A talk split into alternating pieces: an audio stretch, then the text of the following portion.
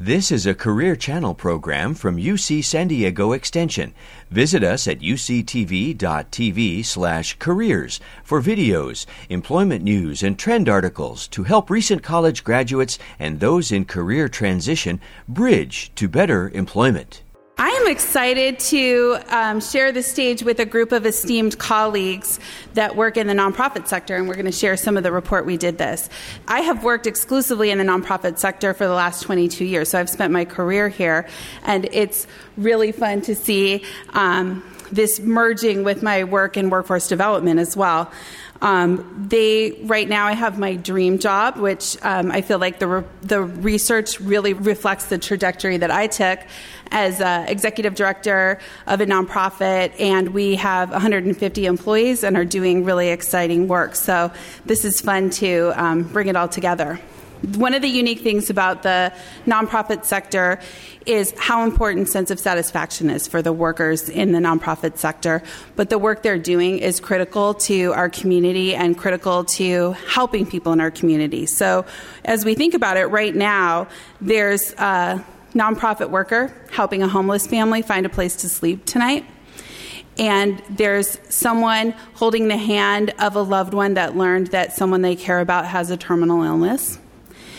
And there's a nonprofit worker right now clapping her hands because a 4-year-old learned to tie his shoes today. So this is the sector that we're about to talk about. And this field has an important economic impact in our community. There's about 115,000 jobs in San Diego County in the nonprofit sector. And so what we get to think about now is how we can help fill those jobs and prepare the nonprofit workforce for the future. And let's see here. First up, we're going to have Dr. Laura Dietrich, the Associate Director of the Castor Family Center for Nonprofit and Philanthropic Research at the University of San Diego. You can read her bio in the program, like everybody else's bio that's in there. And each of these speakers is going to do a quick 4-minute lightning talk, and then we'll do some questions and have a little panel afterwards. All right, so welcome, Laura. Thank you. Good morning. Thank you, Sally. So as Sally mentioned, San Diego's nonprofit sector is a vibrant sector, a great place to pursue a career. The sector really represents 10% of private employment in San Diego, 9% of total wages. Perhaps more importantly, this is a growing sector. The sector has experienced year-over-year job growth throughout the Great Recession, unlike any other sectors, and is that growth is expected to continue for the foreseeable future, especially in the areas of healthcare, human services, and higher education. So job seekers may not approach you and say, hey, I want to work at a 501c3, right? They don't think of the sector that way. Yet to be successful in the sector, nonprofit career, there's some differences that are important to consider. These include the purpose of nonprofits, their structure, the relationships we have with clients, and the multiple layers of accountability that often require job seekers to possess unique skills that nonprofit employers value. The sector is home to a variety of subsectors. However, major job classifications are similar across most nonprofits. According to our research, top in-demand jobs fall into these categories, with not surprisingly, and it will get mentioned more, I think, today, is that fundraising and development is the most in-demand job category. While the focus of an employee's work will be shaped by the mission or purpose of the organization, the skill sets needed by job seekers are similar across subsectors. The top in-demand jobs reported by employers to the industry report we worked on are best described as those elusive soft skills or essential skills that include communication, interpersonal skills, abilities to collaborate, work in teams, and a global mindset, which is, increasingly important. I don't have to tell you as San Diego becomes more and more diverse. Additionally, nonprofits report needing employees who can maximize their efficiency and effectiveness through the use of technology. So as these quotes illustrate, the sector is evolving, changing rapidly like many other places of work, and nonprofits are looking for employees who embody creativity, value collaboration, and possess an ability to deal with ambiguity and complexity. So no challenge there in terms of training and development. Like other sectors, nonprofits are experiencing a fair amount of competition for top qualified candidates. Typical barriers reported to us for recruiting included an inability to pay market wages and benefits. However, I'm here to tell you this is not the case at all nonprofits. So job seekers should know, just like in other industries, if you go to work at a small mom and pop, they're probably going to be less likely to be able to pay and provide benefits as compared to mid-size and larger organizations. Furthermore, nonprofits are subject to new minimum wage laws, which through compression will likely push wages up in all sector jobs in the future. So what I think is really most interesting is this bottom bar, which Peter alluded to earlier, is that there's this general lack of awareness about the good jobs that are available in the sector. So nonprofits are resourceful and offer other kinds of benefits to appeal to job seekers. They're creative in that way. Many leaders told us that they use things like flexible work schedules, opportunities to telecommute, the ever-popular relaxed dress code, and the idea that you can take up a lot of responsibility is often viewed. Nonprofit leaders wear many hats, so some people see that as an opportunity to take up more responsibility than you might otherwise be able to in other organizations. That's one way of framing it. And employees, one thing that is true and was reported to us over and over again is that employees generally derive a great deal of gratitude and find it very rewarding to see immediate impacts of their work. There are some workforce development challenges that this audience should be aware of. The skills gaps that were mentioned in the report are not so dissimilar from the top in-demand job skills that were listed. And while it's relatively easy to transition to a nonprofit sector career, job seekers who come from other sectors really need to be trained about the nature of the work in a nonprofit, or they may become frustrated with the higher levels of accountability to stakeholders and the shared decision-making models that are often present in nonprofits. And those that come in with a straight from a corporate career and expected to be equivalent to the private sector may be disappointed and sometimes don't last long if they're not adaptable.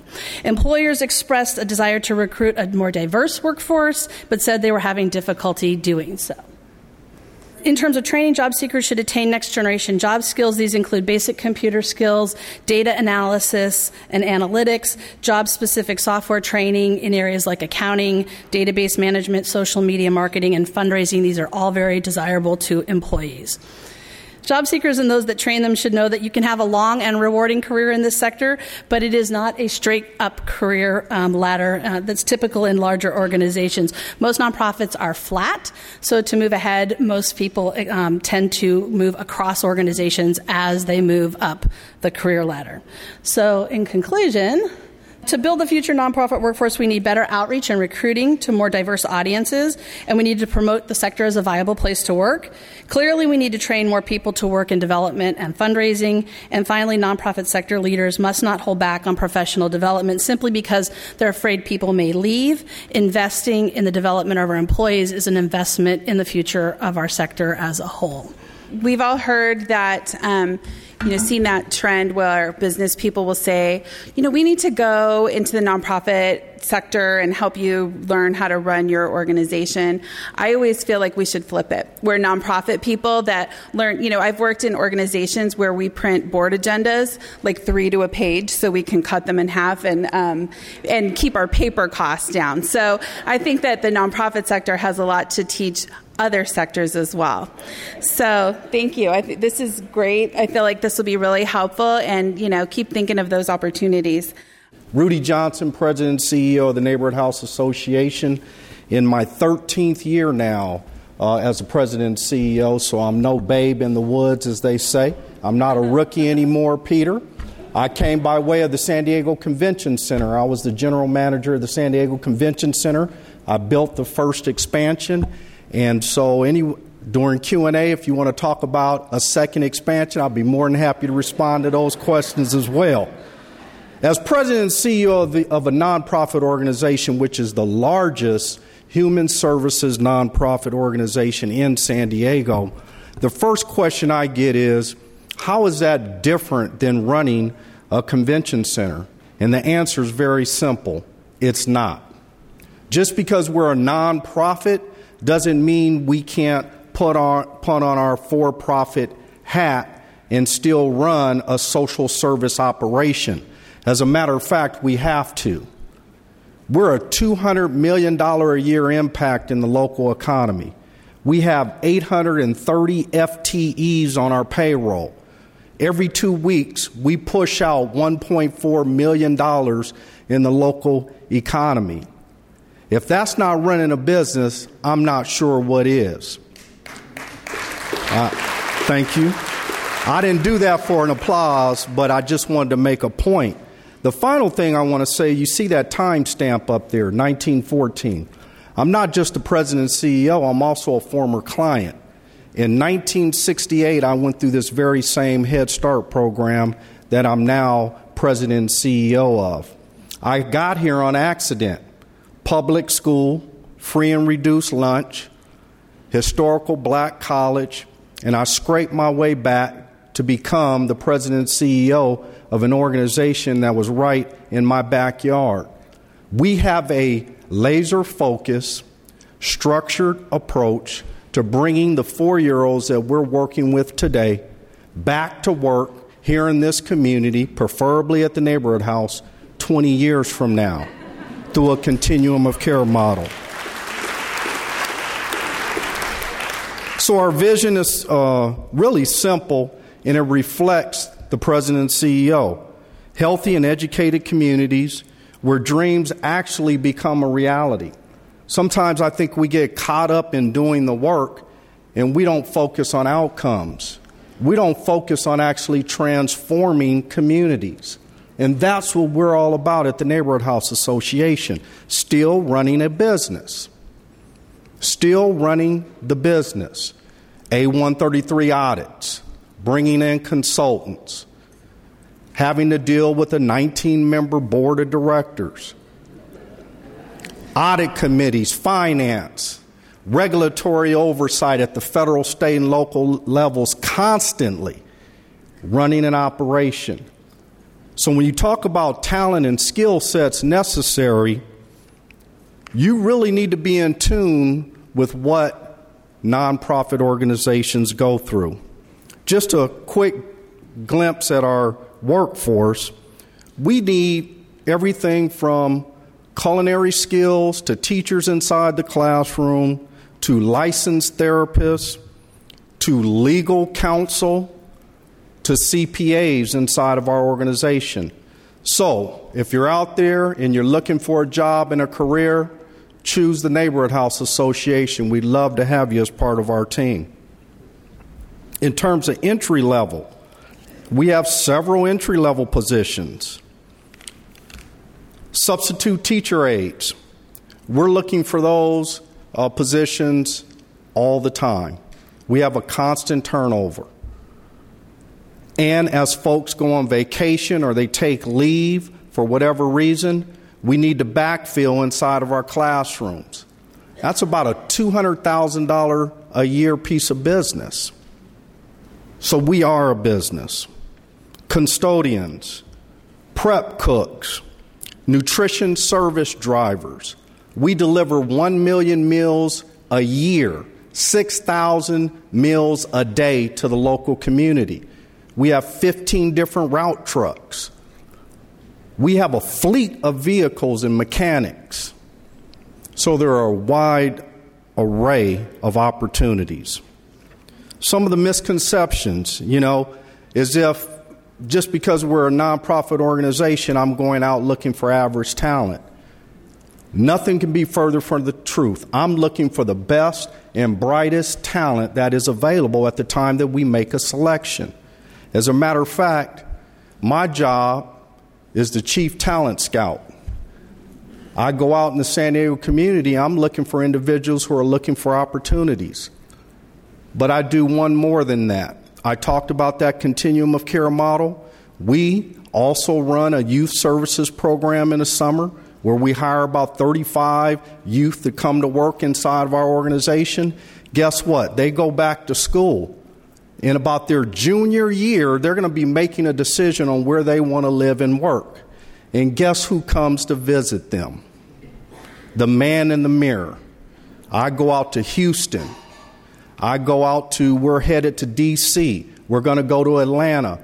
We're going to bring back those youth that we've been nurturing through that continuum of care model, and I'm going to ask them to come back and go to work here in San Diego and do some good. We need to take advantage of that. And then finally, because diversity and inclusion is always talked about, I have a picture that reflects how diverse and inclusive we are at the Neighborhood House Association. Meet our senior team. A picture is worth 1,000 words. We talk about being diverse and inclusive in the field, which we are, but we're also diverse and inclusive in our executive team room and in our board room. Look forward to the questions. Thank you. I'm Laurie Kosky. I'm the CEO and president of United Way of San Diego. I've been a rabbi in this community for 32 years. So you see, I love this word cloud. This word cloud tells us why people choose to work in the not-for-profit sector. We want to make a difference. We want to follow our passion. We have a history of service that we grew up with in our community. We want to support our communities through justice or through a cause that means a lot to us for a whole variety of reasons. Sometimes we grew up and we were extremely blessed, and we want to be of blessing and service to others. Sometimes we grew up and we found that we needed blessings in our lives we didn't have, and we feel compelled to bring those services into the lives of others, or we feel grateful because we found them. We'll see that generosity really can make us happier. Generosity of spirit and in our lives is good for us. Recent neurological studies, particularly at the University of Zurich, showed that generosity changed the activity in people's brains in ways that increase our feelings of happiness. It's good every day to go to work and feel that the generosity of our spirit and our passions are driving us. And even when we are people who are doing that very hard work of fundraising. Fundraisers are relationship builders. Fundraisers work in philanthropy. Think about what philanthropy means. Love of what? Humanity. Fundraisers need to love people. You can get a certificate, you can take a class, you can get a degree in fundraising, but all that knowledge needs to be used to fuel your passion and the mission of the organization that you choose to spend your time serving. So let's go to United Way for a minute. United Way in San Diego for 97 years has disrupted cycles of poverty for children and families. Today, our mission is to spark breakthrough community action that elevates every child and family toward a brighter future. To that end, we work to change the odds for children and families through education and family stability. Some of our benchmark issues are kindergarten readiness, third grade literacy, and college and career pathways. Our big, audacious, bold effort is to make population-level changes, systemic changes, in closing the achievement gap for children and families. And we feel an urgency about that there is so much need in our county, and that United Way is obligated to make those steps happen at population levels. That's critical for us. So today you want to know about our workforce as a not-for-profit. You can see who we are a little bit, or a lot of it, and you will see that we are diversity challenged. Take a look. We're also testosterone challenged. Take a look at that. Melanie Hitchcock, who's in this room, Melanie, where are you? Worked with us at United Way, and in her doctoral dissertation, she learned that the people who go into not-for-profits are white women with masters. We have to change that. There has to be a pipeline issue that works with teaching people about how rewarding life can be in the not-for-profit sector.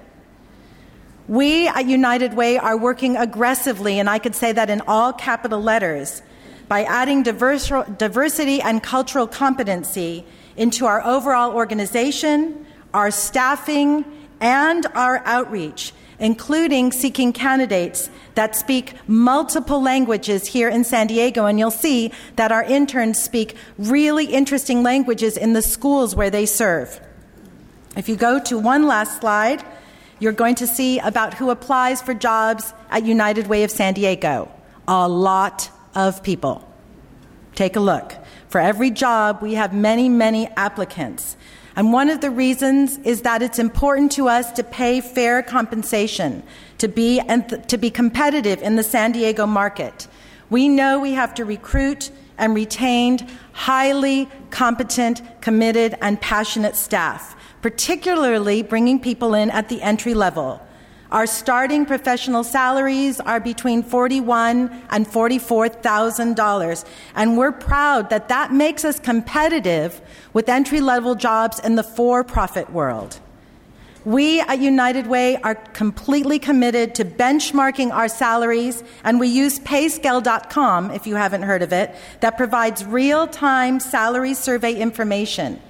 We use this information to understand who our employees are and how we are compensating them so that they too can support their families, so that we don't balance our budgets on the back of our employees as sometimes not-for-profits have to do.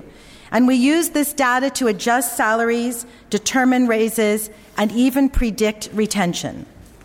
So why work at a not-for-profit?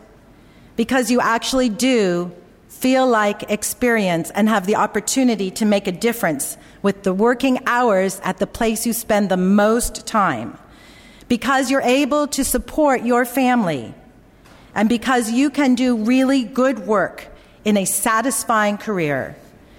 Sally Cox, I know that today is polka dot day, and if everybody else wearing polka dots would like to stand up, we'd like to recognize that you got the very special person memo. But Sally, can you tell us where you got your beginning? At the United Way of San Diego. Woohoo! I could echo what Rudy said in terms of the impact of nonprofit organizations and the viewpoint that the only difference between for-profit and nonprofit is the tax code. All of us want to have great organizations where we have great people who are doing good work that they walk in every day and are excited about, because with that kind of passion, we're able to do great things. And so, having our partners up here at 211, we work with about 1,200 agencies in town who are doing this incredible work. And our goal is to get to know them as best as possible, get to know what programs they're operating, what clients they're serving, so that we can almost act as like eHarmony, matching clients and social services together in the easiest way possible. That was a joke, but, I don't know. Yeah, not a good one, obviously, so I won't use that again. But I think one of the things that I was asked to do in 4 minutes, which I have 3 minutes left now, is talk about what educators, and we saw there's over 50% of the room is filled with educators, what educators can do to get their students into jobs or into pathways.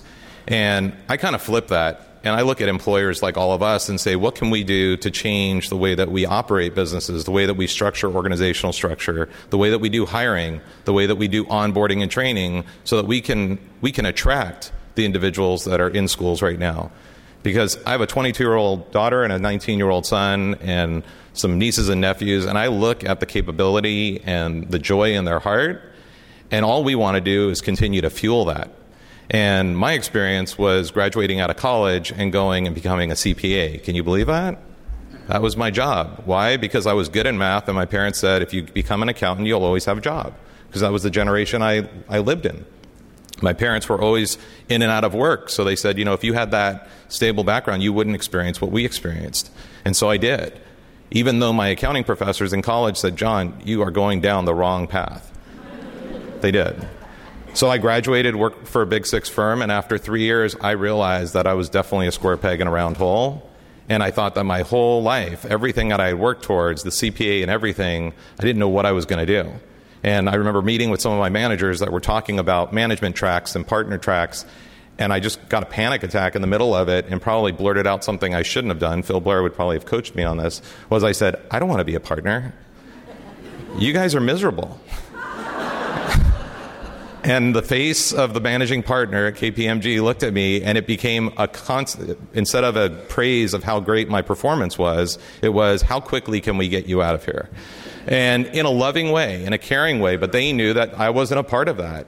And fortunately, I was able to land a job about a month later at the Jewish Community Foundation when it was just getting started in 94, at the time that places like Qualcomm stock was splitting every week. And it was an incredible opportunity that came out of something that maybe wasn't quite the path for me. And what I would probably attribute it to is probably more unconventional in terms of my pathway was my passion as a kid was going to summer camp. From the time I was 9 years old until I was 22. I'd go away upstate New York. I was a camper, and then I was a counselor, and then I was a waterfront director. And spending 2 months being in charge of a group of 20 kids for the entire summer, I learned a lot about leadership. I learned a lot about problem solving. I learned a lot about relationship building. And when I look back at the time of maybe why I like problem solving, why I like working, I always trace it back to that. And I know that there's a lot of internships out there, and we talk about DC internships and financial brokerage internships. And I think it's great. I'm not knocking any of those. But my plug is, let's look for the ways that people get their fire lit. And so when you look at opportunities that maybe your students or individuals are looking to do, give them that shot, because you don't know where it's going to lead. I still don't know what I'm going to do when I grow up. But I will say that that's part of the joy that we get to do. So I think it's a community part. I probably went over my 4 minutes. There's lots that we can say about that, but it's people like this, it's people like all of you who chose to spend the time here. So what I'd love to see is what kind of conversation can we have about actually looking at 5 kids tomorrow and saying, what can we do for these individuals to get them on their pathway as well? So thank you.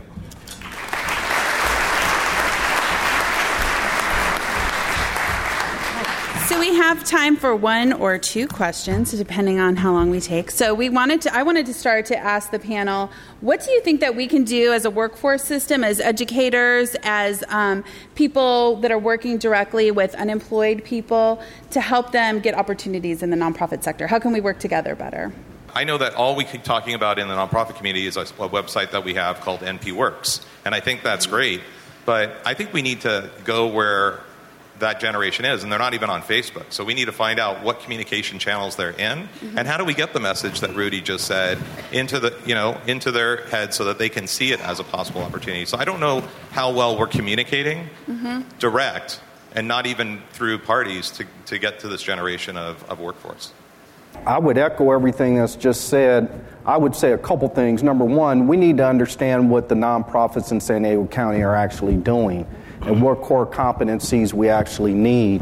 And so I'll do a better job working with Peter and his team and our team, but I mean across the board. So that's number one. Knowing who the players are in the county is the first step. Second step, we're losing our youngsters. I don't know if you know that or not, but we're losing them to other major cities. So we have to declare, almost a war on recapturing our youth that are leaving us here in San Diego, whether it's at the high school level, once they leave us and go to college in another city, and if they get exposed to something like in another city, they end up staying there, quite frankly. So we have to do a better job of going out and recruiting as a team those youngsters back to San Diego and bring that talent back to San Diego. So it'd be a two-stepper in my opinion. I think one of the things we've been talking a lot about in education and in workforce is looking for strengths inventories and understanding our students a little bit better. And I think, one of those keys there is understanding how people who really want to have meaning to their work, which is not everybody, but people who feel passionate and also want those leadership skills early. This is a great sector for those types of students or clients that we work with. We also have to talk about what we do. I was with a little girl. Her parents are, of course, African refugees. And I said, so Zoha, what do you want to do when you grow up? She says, I want to be a writer, I want to be a doctor, I want to be the president. She never said, I want to work at United Way. Or she never said, I wanted to work at Mid City Can. And she's surrounded by people every day who are working with her, who she knows. And we're not inculcating in people that to create a life of service to others is a really rewarding life. And so we need to talk about our children about that. We need to talk about that in schools. We need to bring back our alumni. Ooh, no, I don't know, Sally, how many people in this room ever worked for United Way? Like, hi. A couple of different people. So we need to come together with our alumni and say, you're ambassadors for our organizations. You are part of our network, so that we can tell people it's a very nurturing and rewarding life to take this turn. My son, who's grown up going to peace marches and fundraisers and handing out things, he's 8 years old. He wants to be a valet when he grows up. So I need him to talk to you a little bit, Laura. I tried to talk to him about LMI, and he's like, I'll just live with you. No problem. Laura, you wanted to say something? In the education space, I think we can do more and push it down lower, which is another way of raising awareness. So, a lot of times when you say you work for a nonprofit, people say, that's nice. That's nice. Do you get paid for that? Okay. I'm sorry, but Peter, I think San Diego Workforce Partnership is a nonprofit, and I'm pretty sure all your staff get paid, right? So I think we have to build on this piece, like Laurie and others intimated, which is to make these careers real and get rid of the myth that the sector doesn't pay. It's about picking the right organizations, and because this generation, we all know, really does want to work hard and do good. Yes. So this is the sector where a lot of that happens. Great. Well, that's a great way to wrap it up. So I want to thank our panelists for coming today. It was really great to work with you, and I think we do need to work on those next steps of bringing it to life. So thank you.